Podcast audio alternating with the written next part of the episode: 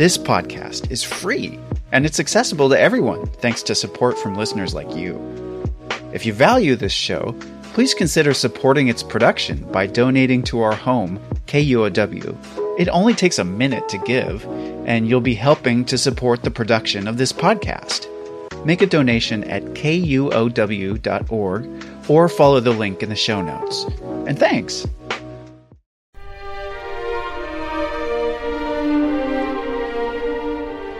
Welcome to KUOW Speakers Forum. I'm your host, John O'Brien. In this episode, adult human beings are well known for their too common inhumanity toward one another.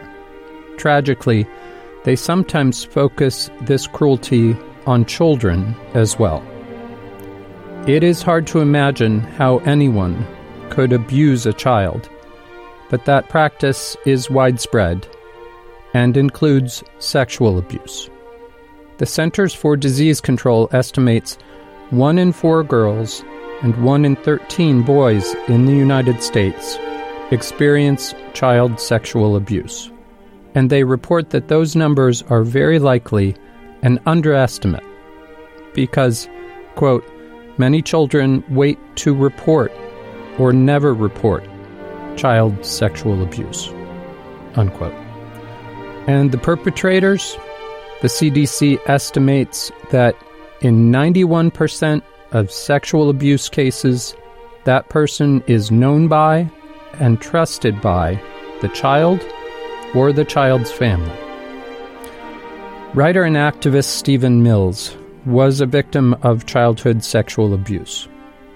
He writes about that crime and his attempt to stop his perpetrator in his new book, Chosen, a memoir of stolen boyhood.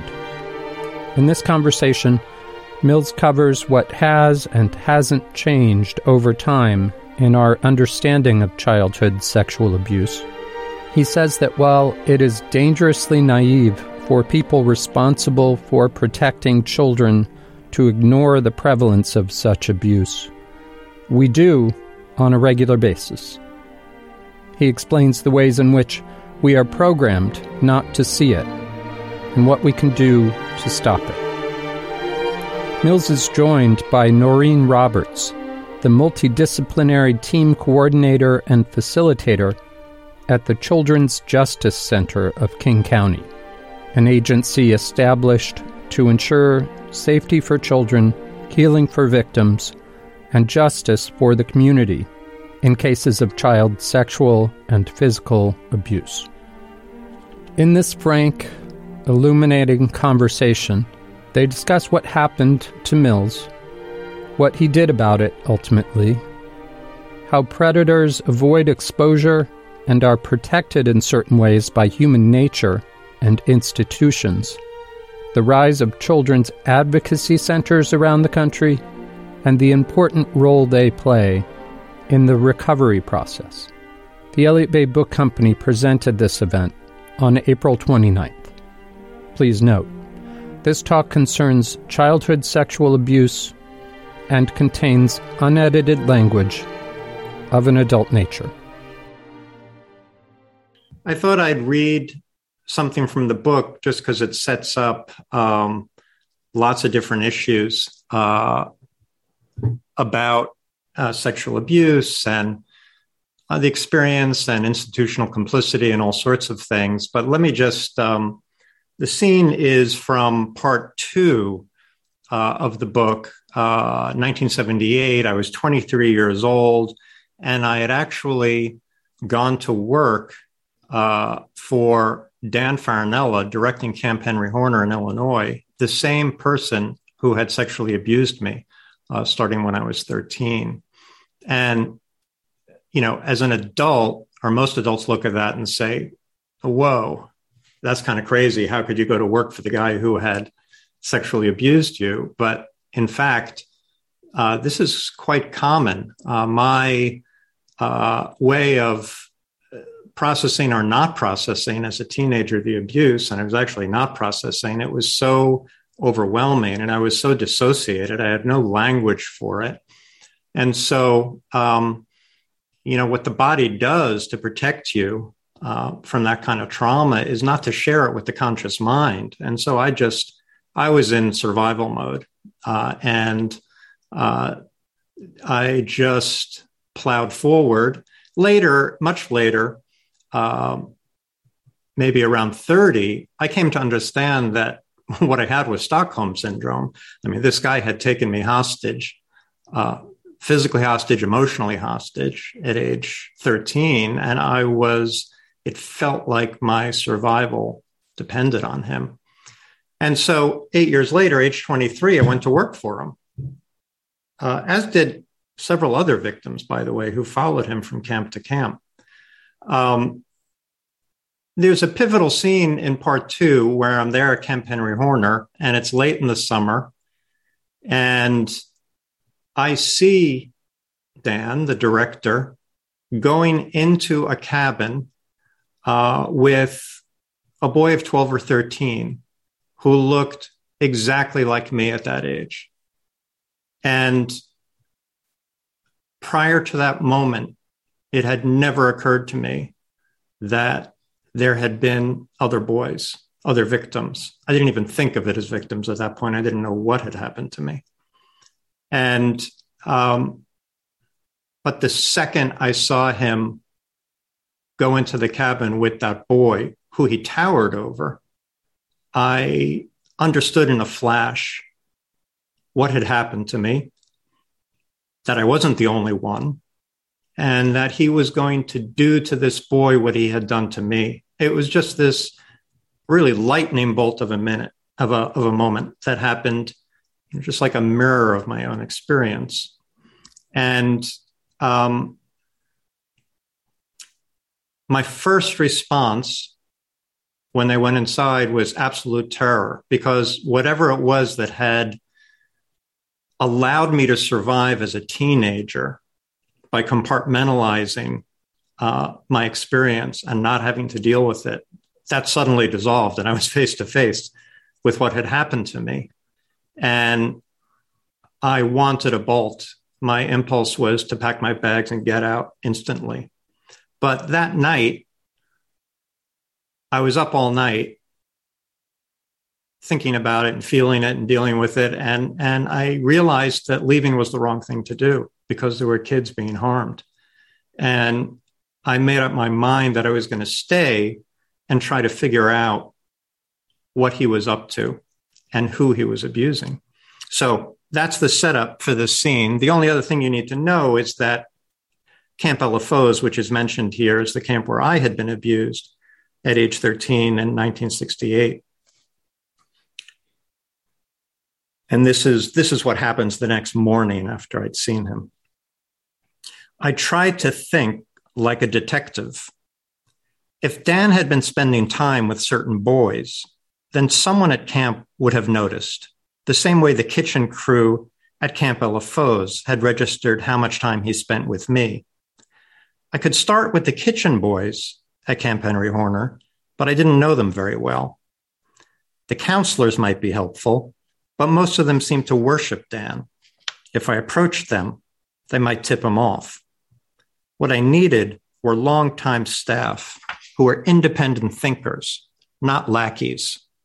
I could only think of two, Ray and Vinny. Ray ran the waterfront. Vinny was the maintenance man. Talking to them would be risky. What if they went right to Dan and told him I was asking questions? I'd have to take that chance. After lunch, I went down to the boathouse. Ray and Vinny were sitting outside on the ramp. Ray sported a mohawk haircut, a Fu Manchu mustache, and his usual blue Speedos. Vinny was bear-like, with tightly curled hair, a fat mustache, and a flavor-saver beard. They were the Cheech and Chong of Henry Horner, good at their jobs, but just as good at chilling. I joined them on the ramp. My throat felt tight, my hands clammy. I considered aborting the mission. "Hey, Steve, what's up?" Vinny asked. "I want to talk to you guys about something, but I'm not sure how to ask this." "That's cool," Ray said. "Just ask." Right. Have you ever suspected that Dan is molesting boys in the camp? The second the words left my lips, I wanted to take them back. They sounded batshit crazy. Ray and Vinny exchanged a look. Then both nodded. Yes. Why, did you see something? Ray asked. Yeah, I saw Dan go into a cabin with Jake yesterday after lunch. His hideout? Vinny asked. Is that what you guys call it? Yeah, that's where he takes them, Vinny said. I could barely believe what I was hearing. Jake is definitely one of Danny's boys, Ray added. Danny's boys. How long have you known about this? I heard myself ask. 2 years, Vinny said. There was a different guy doing maintenance that summer.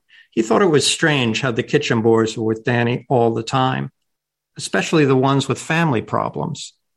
Kids started saying stuff to him. They told him that Danny was showing them dirty movies. He talked to me at the end of that summer. I wasn't there that year, Ray interjected. Vinny filled me in when I came back.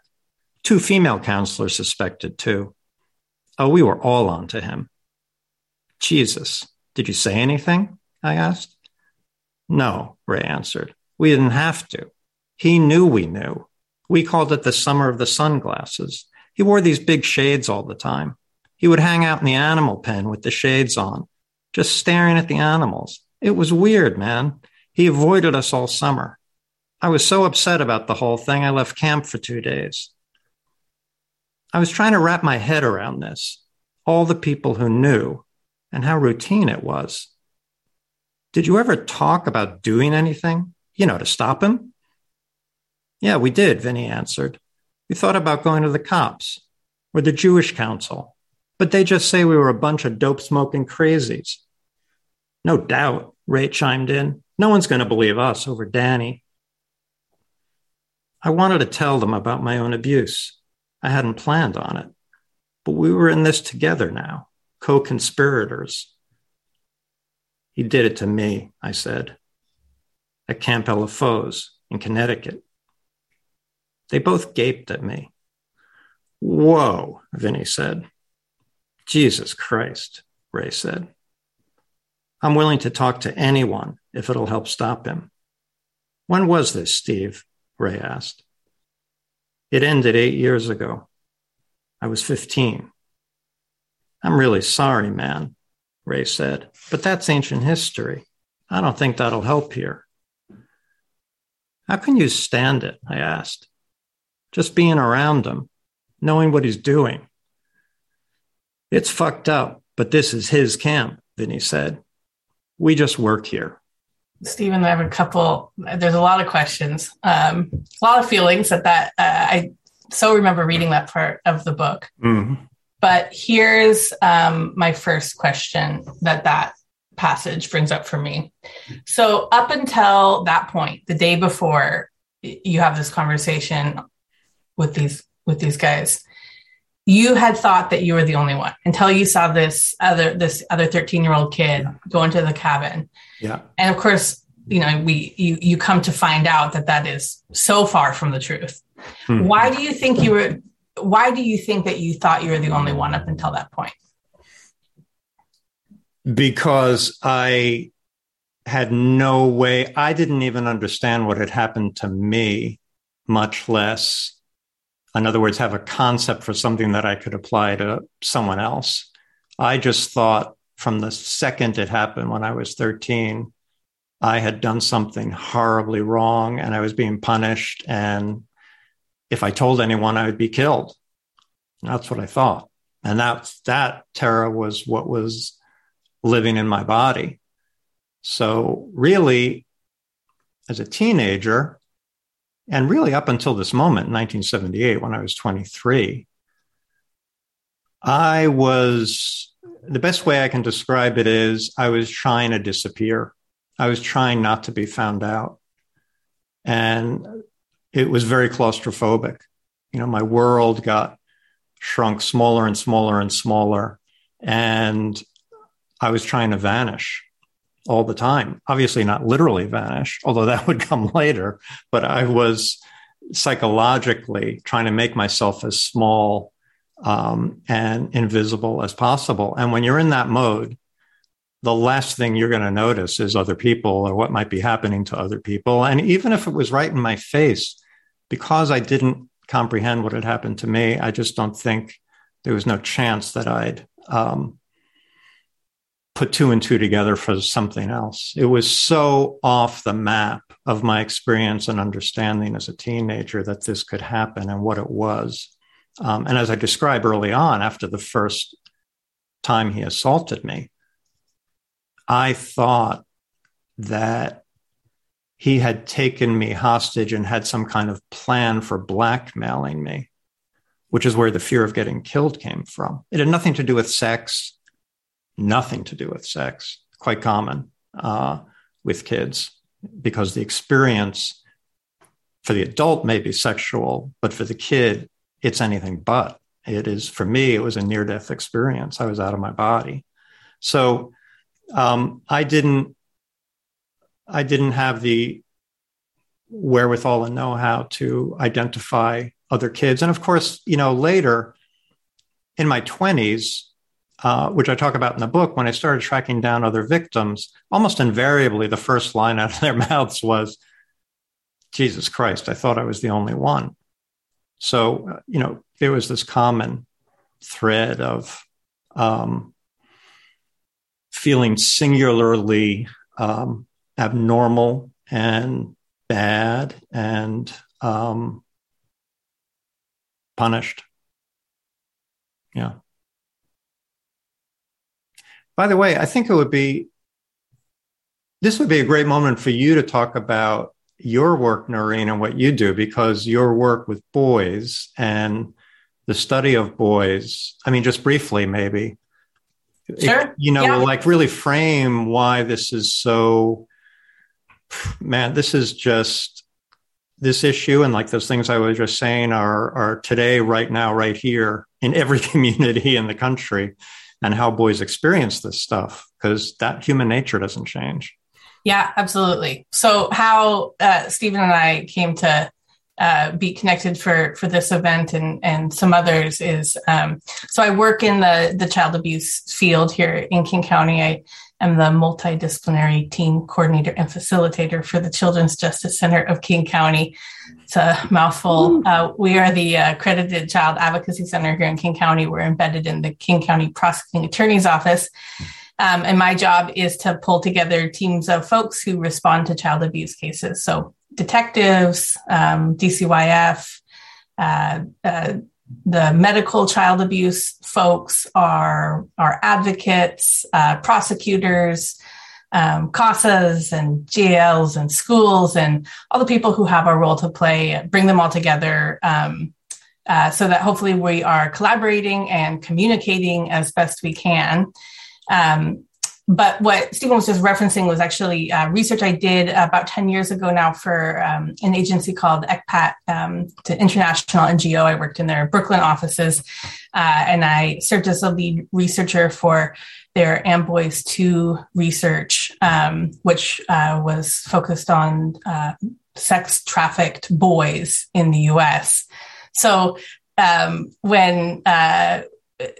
when Stephen got connected to the CJCKC, that I was elected based on my past work. But there are so many, I have a part in the book. I'm going to read it right now on this topic of boys that really sat heavy with me. It's on page 297. This is when you're talking with Agent Greenlee. And she says, "It's amazing you got adult victims to sign statements. You don't know how unusual that is, but boys are even tougher. Boys who have been abused are tougher to crack than murderers. You try all the tricks. They just don't break." I was like, yeah, yes, that's been right. I can't tell you how many times when I was doing that, the research on sex trafficked boys, that people told me that they don't exist because they don't come forward. Unbelievable. Yeah. Mm-hmm. Yeah, and for sure. Sorry, did you want to? No, jump in. Yeah, well, I can totally relate to that. I mean, you could have put a gun to my head when I was 13, 14, 15 and demanded to tell you what had happened to me. And there's just no way, you know, the terror was that deep. And it goes to, so when she said that to me, and that was 1987, it instantly registered as the truth of the experience. And that part of the experience, I think, for boys and men is kind of, that's the common thread, and it's unchanging, where the sense of the shame and the terror and the feeling of being complicit is so immediate from the get-go that it is very tough for anyone from outside to break into that. And there's a couple scenes in the book, and one in particular where my cousin David, who is probably the person I was closest to in the world, is doing everything possible to try to crack my armor and get me to tell him what happened that summer, because we were at camp together and there was nothing doing. I remember that moment very clearly, that my life depended on keeping this secret, even though I didn't understand what it was, the secret, but I knew my life depended on keeping it. And, you know, every guy I know has been through some version of that. And, you know, today you were just describing the Children's Justice Center. So like, that's the dream team. I mean, in my psyche, that didn't exist in the 1960s or 70s or probably 80s, right? I mean, when did children advocacy centers start? I think the first one, I just looked this up too. The first one was in Alabama, and I want to say 78. Wow. Amazing. So the year I just described this scene, and, you know, of course they didn't start spreading across America till much after that. And in the absence of a children's advocacy center, and for those of you who don't know, it's really all the services an abused kid or a suspected abused kid, everything that child needs under one roof. So that, as opposed to the past where a child who's abused or suspected of being abused has to go through endless interviews with one law enforcement official after another, and struggles to find mental health support, and, you know, legal representation. This is all now all in one place in a children's advocacy center. And there's over 900 of them. So there was nothing like that in my day. Even if there was, I wasn't going to get anywhere near it unless someone dragged me there, you know, if someone had found out. But today there's much more chance that suspicions will get raised and kids can get help, which is so crucially important to intervene early, because, you know, the impacts are lifelong, and either way, you're going to be dealing with them for a lifetime, but intervening early is absolutely crucial to chances of recovery, and getting back on track, you know? Yeah. Agreed. Absolutely. I'll shift gears just a bit. Mm-hmm. Another really striking part or thought I had from that passage that you read was, you know, I wish it was crazy to me, but in my line of work, it's not. But, you know, you've got these two guys who have worked at the camp for a long time, you know, presumably are trusted employees. They know what's happening. They're telling you there's all these other folks who know what's happening. And yet they feel that they won't, you know, if they go to the cops, that nobody will believe them. Mm-hmm. And indeed, when you go to the cops, you know, this guy was never prosecuted. Mm-hmm. And I can attest that, you know, organizations, institutions, one of the things that you said to me when we, I think, first talked was that predators and institutions have a shared interest in keeping this swept under the rug. That's right. Yeah. Could talk more about that. Yeah, well, that's sort of like, once you Once you look at it and realize it, you're like, oh, duh, right, of course. I mean, their interests are aligned. Neither abuser or institution wants to be exposed. They have huge disincentives from being exposed. The predator doesn't want to get prosecuted, and the institution doesn't want a PR nightmare. And so, generally what happens is that, and in my case, in the 80s, there was one version of this that happened. They will agree that the abuser is going to stop abusing. Like, oh, yeah, I get it. I see it's a problem. I'm going to stop doing that. Oh, fantastic. And of course, he doesn't. And the next time they have the same conversation all over again.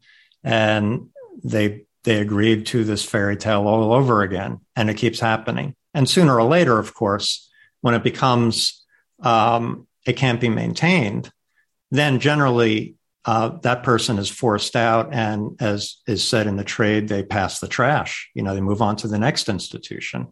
That's a huge question that rises out of my book is, how did it happen that a serial predator moved from camp to camp to camp to camp, all run by exemplary Jewish social service agencies? What was happening behind the scenes? I'm just a memoirist. This is my first person experience. I'm not an investigative reporter. That story remains to be written, really. Was this a Catholic Church deal where all was known and this abuser got passed on like a package or not? If at a minimum, there was silence and enabling.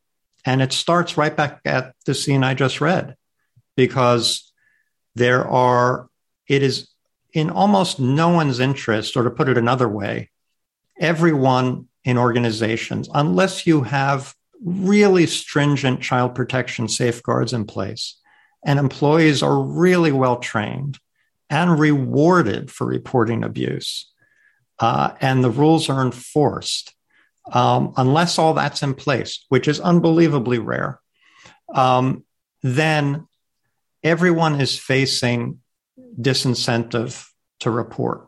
So in this case, what we see is like a perfect example of employees, high up employees, two of them, as you said, two of the most veteran senior people in the camp, who, my take is basically scared of challenging the power and scared of losing their jobs. I mean, this is their boss, right? Then you've got layers of administration, for reasons I just said before, that have aligned interests. It's almost inconceivable in most of these situations that the administration and the institutions running camps don't know what's going on, if only because camps, as anyone who has gone to them, and most youth serving organizations, are gossip mills. It's almost impossible to keep a secret. So if, like in this case, you've got 6 or 7 employees who know, you can pretty well depend on the fact that everyone knows, or everyone has heard some version of some story. The fact is, it's one of the reasons I wanted to write this book was not just to convey the experience, first person experience of the kid, but really to get at how predators are protected by human nature. And the human nature here is the fact that it's very hard to challenge power. Most serial sexual abusers in institutions, this is nothing like stranger danger that we were all warned about, right, for decades. This is the opposite. Normally, a charismatic, popular, professional, top of their field, the last person you would suspect, and they hide inside an institution and turn it to their purposes. And, they come pre-approved, right? Everyone has entrusted their children to them because they've been hired by the experts and those who should know, right? And so in a sense, the entire community, parents, employees, everyone, is pre-groomed. We all love this person. So who's going to stand up and say, wait a second, something's wrong here. You know, my radar is going off. I've got a hunch. Well, are you going to trust your gut and blow the whistle and essentially tell an entire community, whether it's a camp, you know, or a church or scouts or, you know, a gymnastics club, that this revered person who everyone thinks is God's gift is in fact a con artist and charlatan and sex criminal? That's a pretty scary charge to raise, because if you're an employee, you risk losing your job. If you're a parent or other member of the community and something doesn't quite smell right, it's just so much easier to say, no, that's not possible, you know, instead of risking ostracism or worse. And this is what we see over and over and over in every community. No community is spared. And it's the same dynamic over and over, you know, because this is human nature. That, you know, and, you know, what I like to say about this is that there's in the equation of institutional sexual abuse, the constant is the abuser. There's always going to be a certain percentage of child sex abusers in the population. Been there forever, going to be there forever. The variable is how we respond. And so far, we haven't done a very good job. I mean, we can talk about that. And things have changed culturally. Things have changed somewhat. But there is still a real challenge in getting institutions that serve youth to make this a priority, because it is just, they see it as raising a negative with parents who are their customers. And so they pay lip service and shunt it to the side. Yeah. And, you know, I should know better, but you know, reading that section, I thought, okay, like maybe I thought this was a work of fiction, because I thought, they're going to get him now. Well, I know you have situations all the time absolutely. In your line of work where you're trying and you're going to institutions. What do you find? I find that institutions don't want it to go public. So give us an example. Don't name any names, but I'm curious. This is 2022. Tell us what. Yeah. So, I mean, it's a common scenario, and I won't name any names, but when we have what we would call a multi-victim case, right? So a case where a teacher, a coach, a paraeducator, somebody at a camp, somebody working in a religious agency, somebody in a daycare, somebody in an after-school program, and there's allegations of abuse. It's always the potential for a multi-victim case, right? Because it's pretty rare that if you have somebody in one of these, you know, positions of power or taking care of kids, you know, there's a good chance that there's not just one victim. So we'll commonly ask that the agency or the institution, the organization sends out a letter to families to say, this has happened, and here's what, you know, hopefully their employment has been terminated, and they've been charged or they're under investigation, just kind of the facts of the case, to let them know. And hopefully the idea here is not only is that just best practice to let the families that you work with know, but that if other victims are out there, that they might come forward. Sure. And it's really hard to get agencies to get that letter out. I mean, we really have to fight them on it. And the lawyers come in, and there are these kind of tense conversations. And, you know, I always walk in thinking that the agency is going to just do the right thing. And time again, I've got a whole folder of them. Of these, like, that's just like so damning, right? Because here we are 50 years after this happened to me. And this is still the nature so often of the time that kids come last. Everyone else, you know, adults have ways of exerting their power and their interests in a situation, very often self-interest.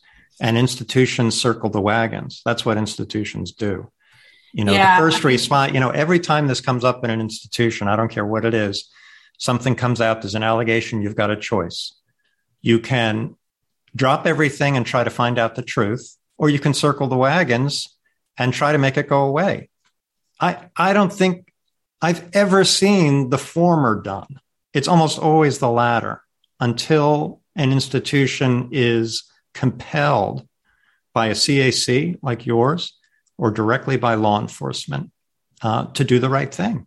And that's what we're up against. And there are ways to deal. I don't know if I should jump into that, or I just very quickly say there actually are, just so that, I don't want to bum everyone out on this front. Yeah. In fact, Child USA, which is the leading think tank on this issue in representing children's civil rights, and for whom I serve as an ambassador, actually, last year, they did something pretty remarkable because people ask me all the time, well, this came up a lot today because I just, the Pittsburgh Tribune published an op-ed by me today.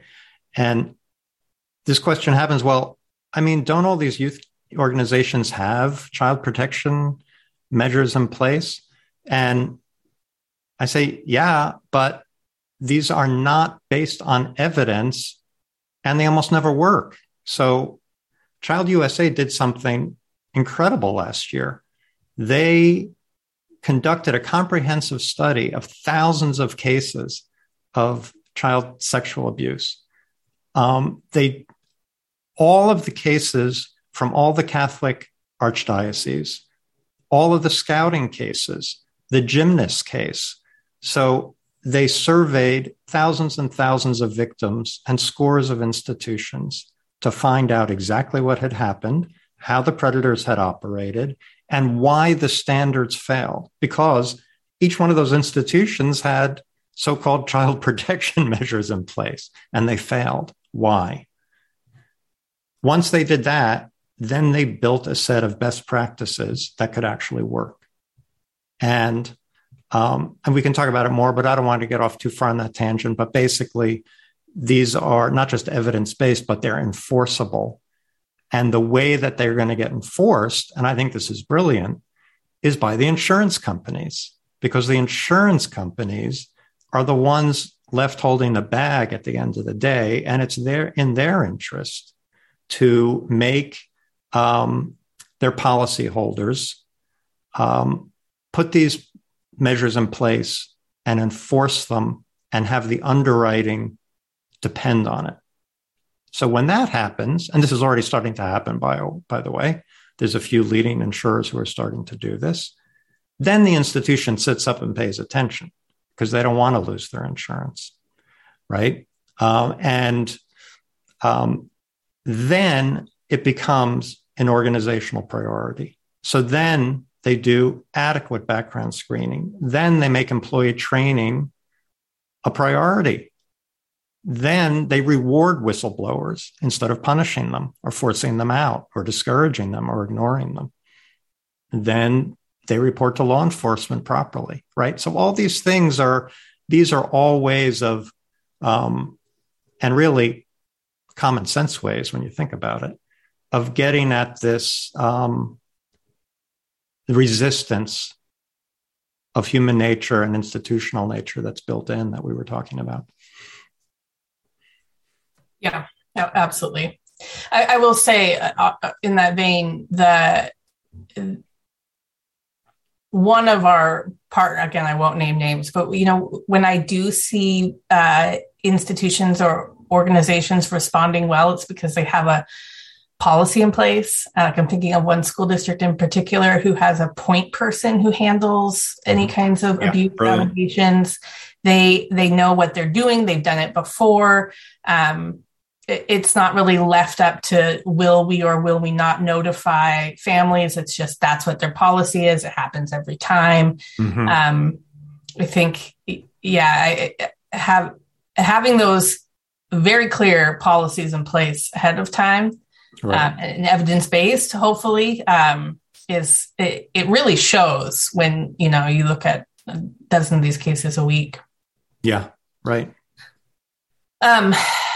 I had another question. It just totally escaped my brain. I remember. Another thing I've heard you talk about before is holding institutions who allow predators to stay around, and they pass the trash around, accountable in the civil courts. Mm-hmm. Can you talk about the importance of that path for survivors as well? Yeah, and that's exactly what my op-ed piece today was about. And the reason I wrote that and they published it is that there's a legislative fight brewing in Pennsylvania, which is quite typical nationally right now. And that's over statutes of limitations. Statutes of limitations for sex crimes against children are very common in all but a few states that have reformed them. And they're absolutely horrific because essentially they protect predators, not the child or the survivor. Generally statutes, meaning if the crime happened more than 5 years ago or 7 years ago or whatever the statute is, criminally or civilly in that state, once that time is up, you're no longer able to prosecute that person or file a civil case against that person or the institutions that employed that abuser. Now, in civil court, the reason this is so crucial and is utmost importance is that the average age of disclosure for a survivor is 52 years old, right? To me, that makes total sense, being a survivor. And ask any survivor, they'll tell you the same. But most people, it's like, what? What happened between 8 or 10 or 12 or 13 and 52. Well, what happened is you're just locked down in your trauma. And the notion of going to the authorities, much less going to court, is just not thinkable or overwhelming. And that's what my op-ed piece is about, what it takes. Specifically, a lot of states like New York, where I filed last year, have not only lengthened the statute to, in New York's case, 55 years old, but they opened what's called a look-back window so that no matter during a certain period of time, in New York it was 2 years, there was kind of an amnesty where no matter how old you are, no matter how long ago your abuse occurred, you could file suit against your abuser or the institutions that held them accountable. And more than 10,000 people took advantage of that in New York to file suit. I was one of them. Pennsylvania is now debating the same look-back window, which is urgently needed there. As many of you know, or probably know, Pennsylvania was one of the first states to do a really comprehensive study of the sexual abuse by priests, and named 1,400 predator priests in that state alone. And there's been a lot of resistance from the church to opening a look-back window for obvious reasons, because people are going to want and deserve justice. So, for me, my case, which, by the way, is against UJA Federation, which owned Camp Eli Foes in the 1960s, 70s, early 80s, and the YMHA of the Bronx, which ran the camp, they have to be held accountable because I really believe that unless they're forced to pay attention and figure out what happened in the past, then they are not equipped to look at what's happening this summer. And I want to open their files, see who knew what and when they knew it, and reconstruct what actually happened. Because, if you can't do it historically, how are you going to do it in the present tense? That would just send a terrible message to parents and kids who are in camps this year. And in my mind, it's the only way to move toward tougher standards, like the gold standard, to focus the attention of these institutions. And almost always, their attention is not focused until they're in court. That's just the reality of it. So yeah, that's, and I know, you know, going to court's not for everyone. It ain't easy. Honestly, I'm in my 60s. I didn't get my shit together to decide to do it until, 2 years ago, but I waited to file till last year for various technical reasons. But it's not an easy thing to do, but you know, I think if you want to do it, it's hugely important. Okay. I think we are going to move into Q&A, but I have one last question for you. I didn't tell you I was going to ask you this question. Oh, goody. So I'm going to spring it on you. But through all, I mean, from coming forward in your 20s to trying to get this guy prosecuted to civil suit to tracking down other survivors and now writing and publishing this book, what are you, which, you know, as a survivor, particularly a male survivor, has, I imagine, taken an enormous, superhuman amount of courage. What are you most proud of? It's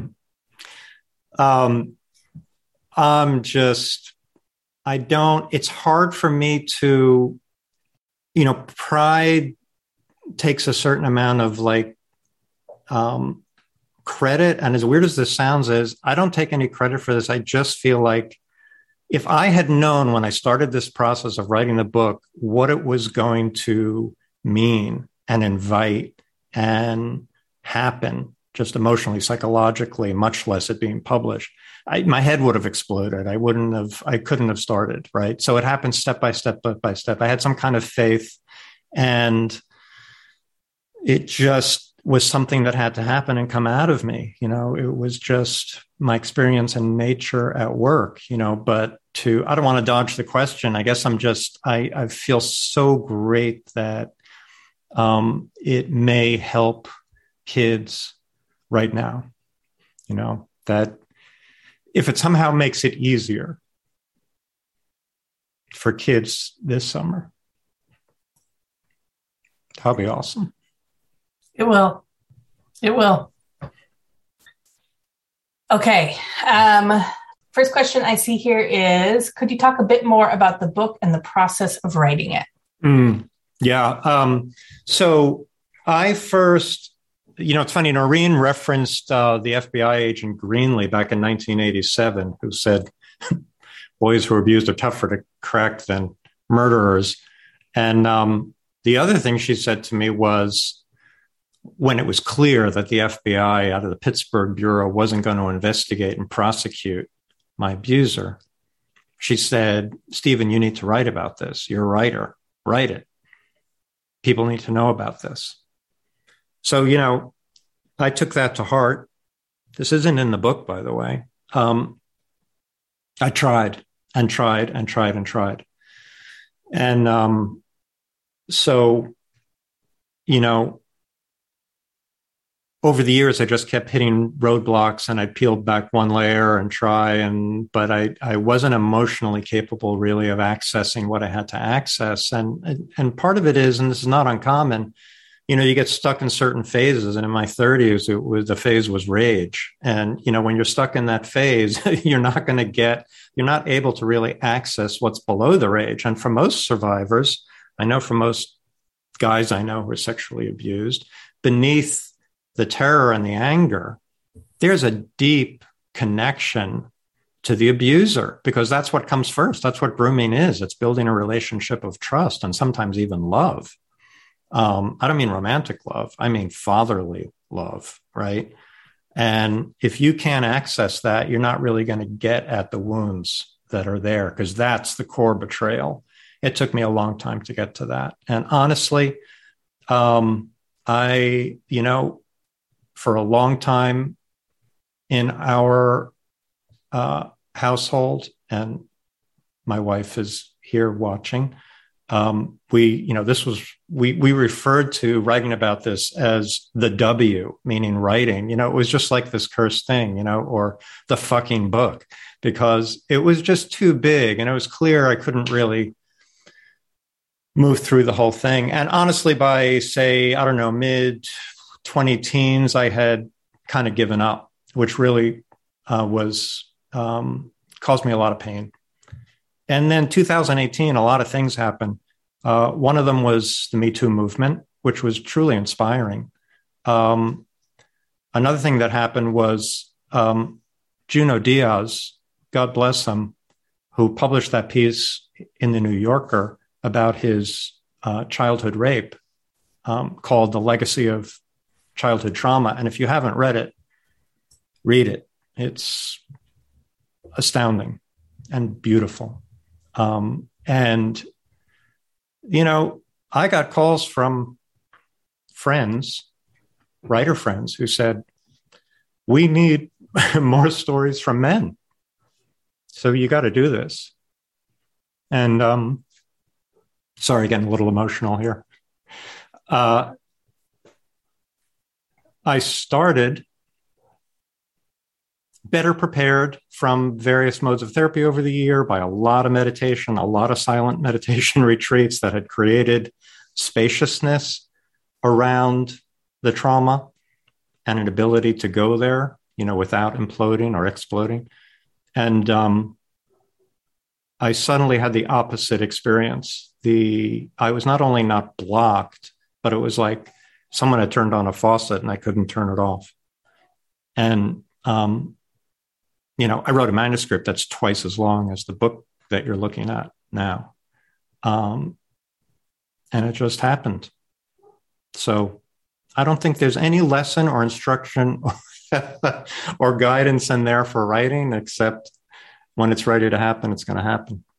Henrietta, your comment about kids who have experienced trauma needing services or otherwise, they're just considered bad kids. That particularly hits home for me. Henrietta said, I don't have a question, but I wanted to thank Stephen for being such a fine writer. His description of how he felt when he was doing things like shoplifting really helped me understand my own adopted child who went through a similar type of breakdown in adolescence. Thank you, Henrietta, for being a foster parent. Goodness knows we need more of you. Yeah.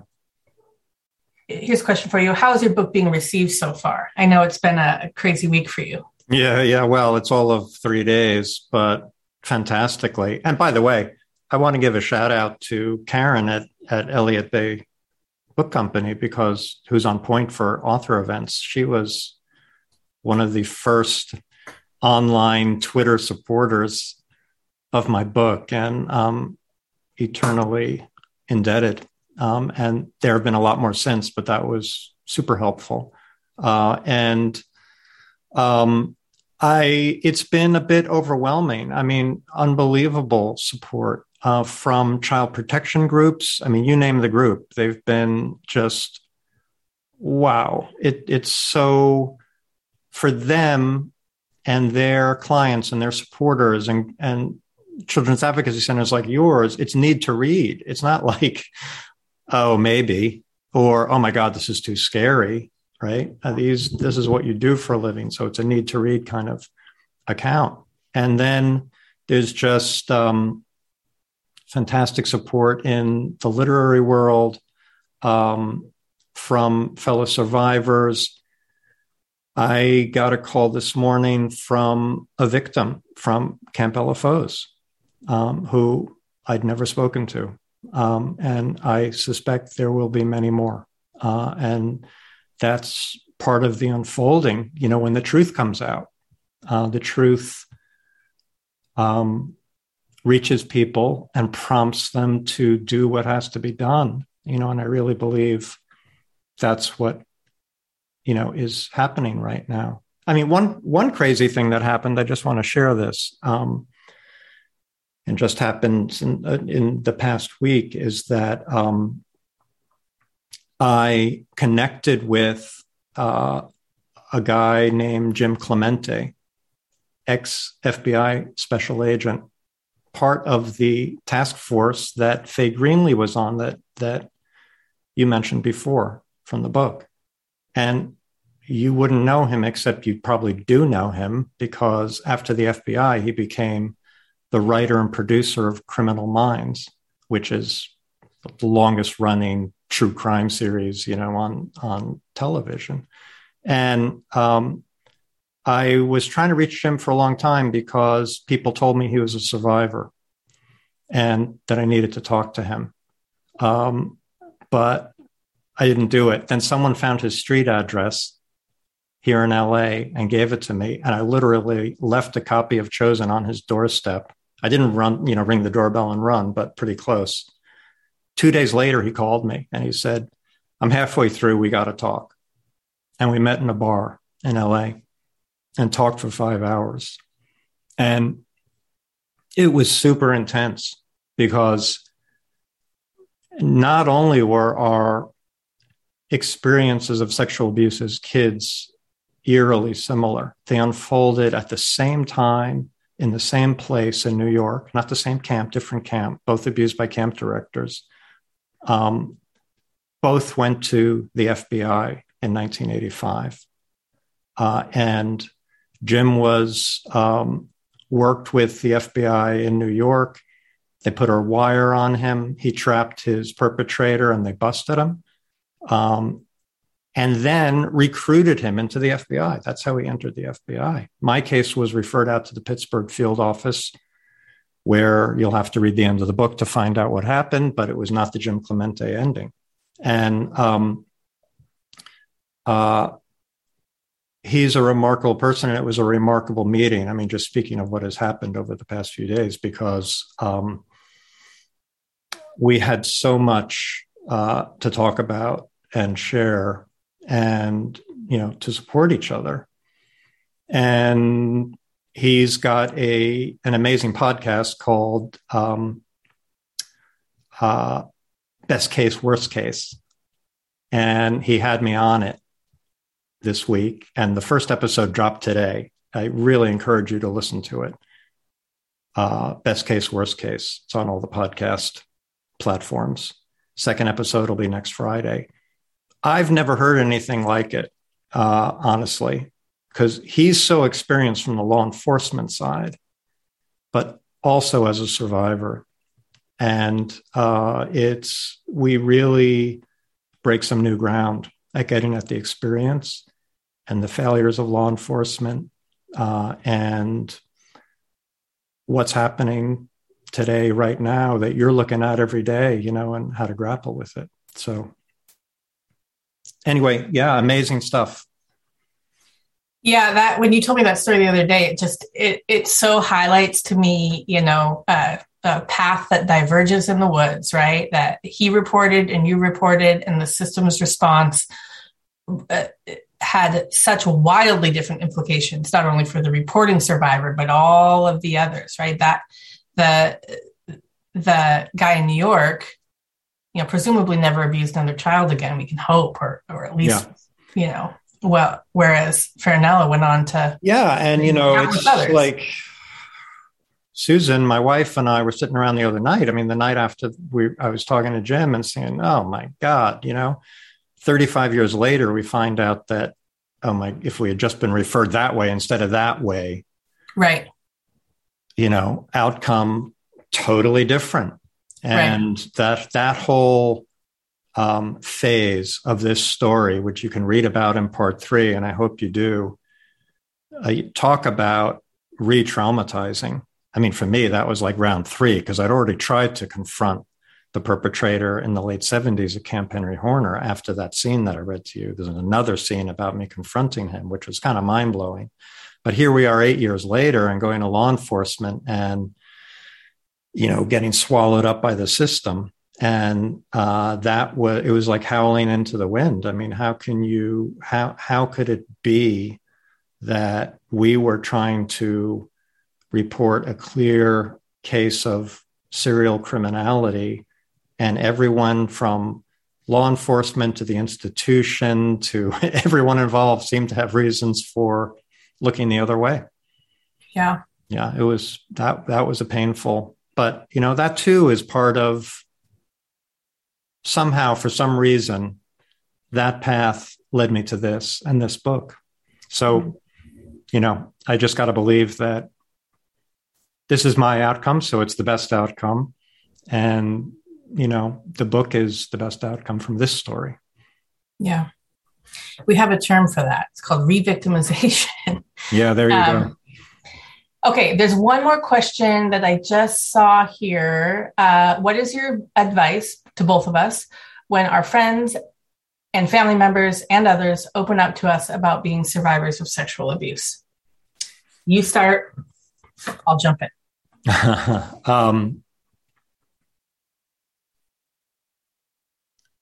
I believe you. Those are the three most important words in the English language for a survivor. And then, honestly, there's no need for any other words. The wisdom is to just be present with whatever they are ready to share. Just be witness to it. And in some ways, the less said, the better, except to affirm whatever is being shared with you. And that's an amazing gift to someone, because disclosing is unbelievably hard at no matter what age. For some people, it's 70s or 80s. There's a lot of people like that who filed suit last year in New York who never disclosed. And some of them are Jane and John Does who still haven't disclosed.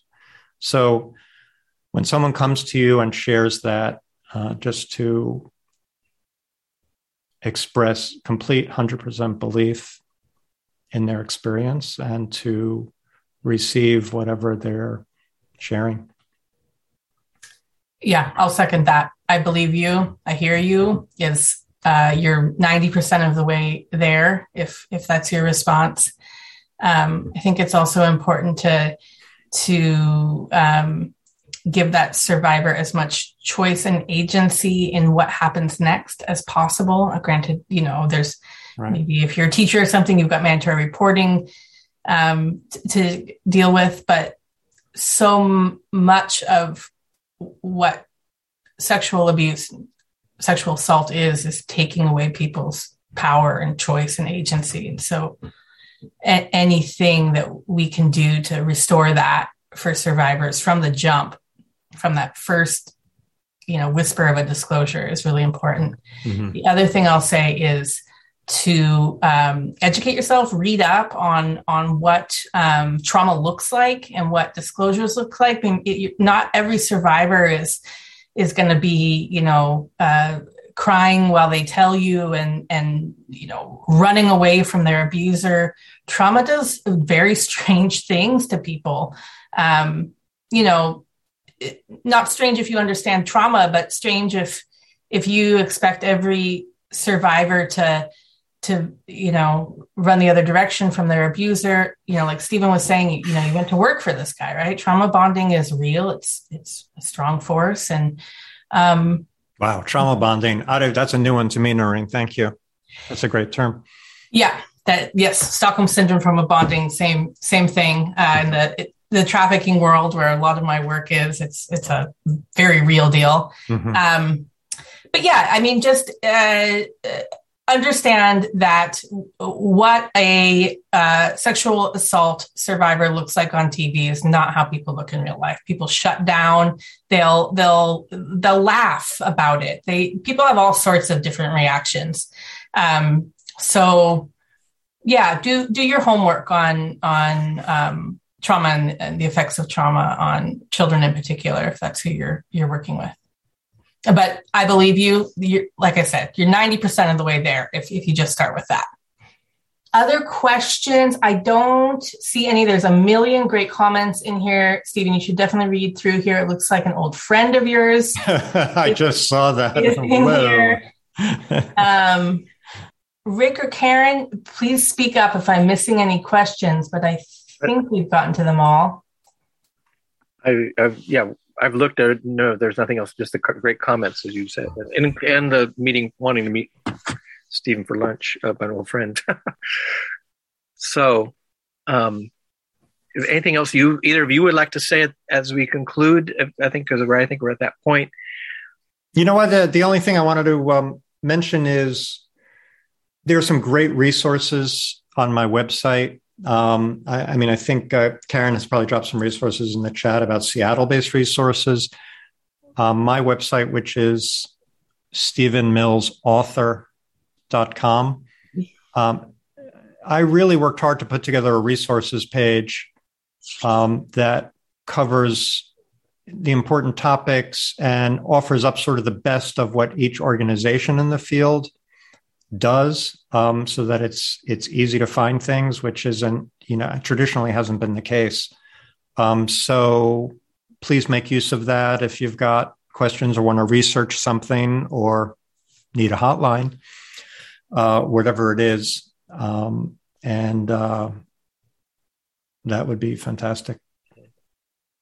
Oh, and one other thing too, while I'm on that topic, there's also a take action page on the website. So if you want to learn more about the gold standard, which I talked about earlier, you'll find a link to Child USA's gold standard on the take action page.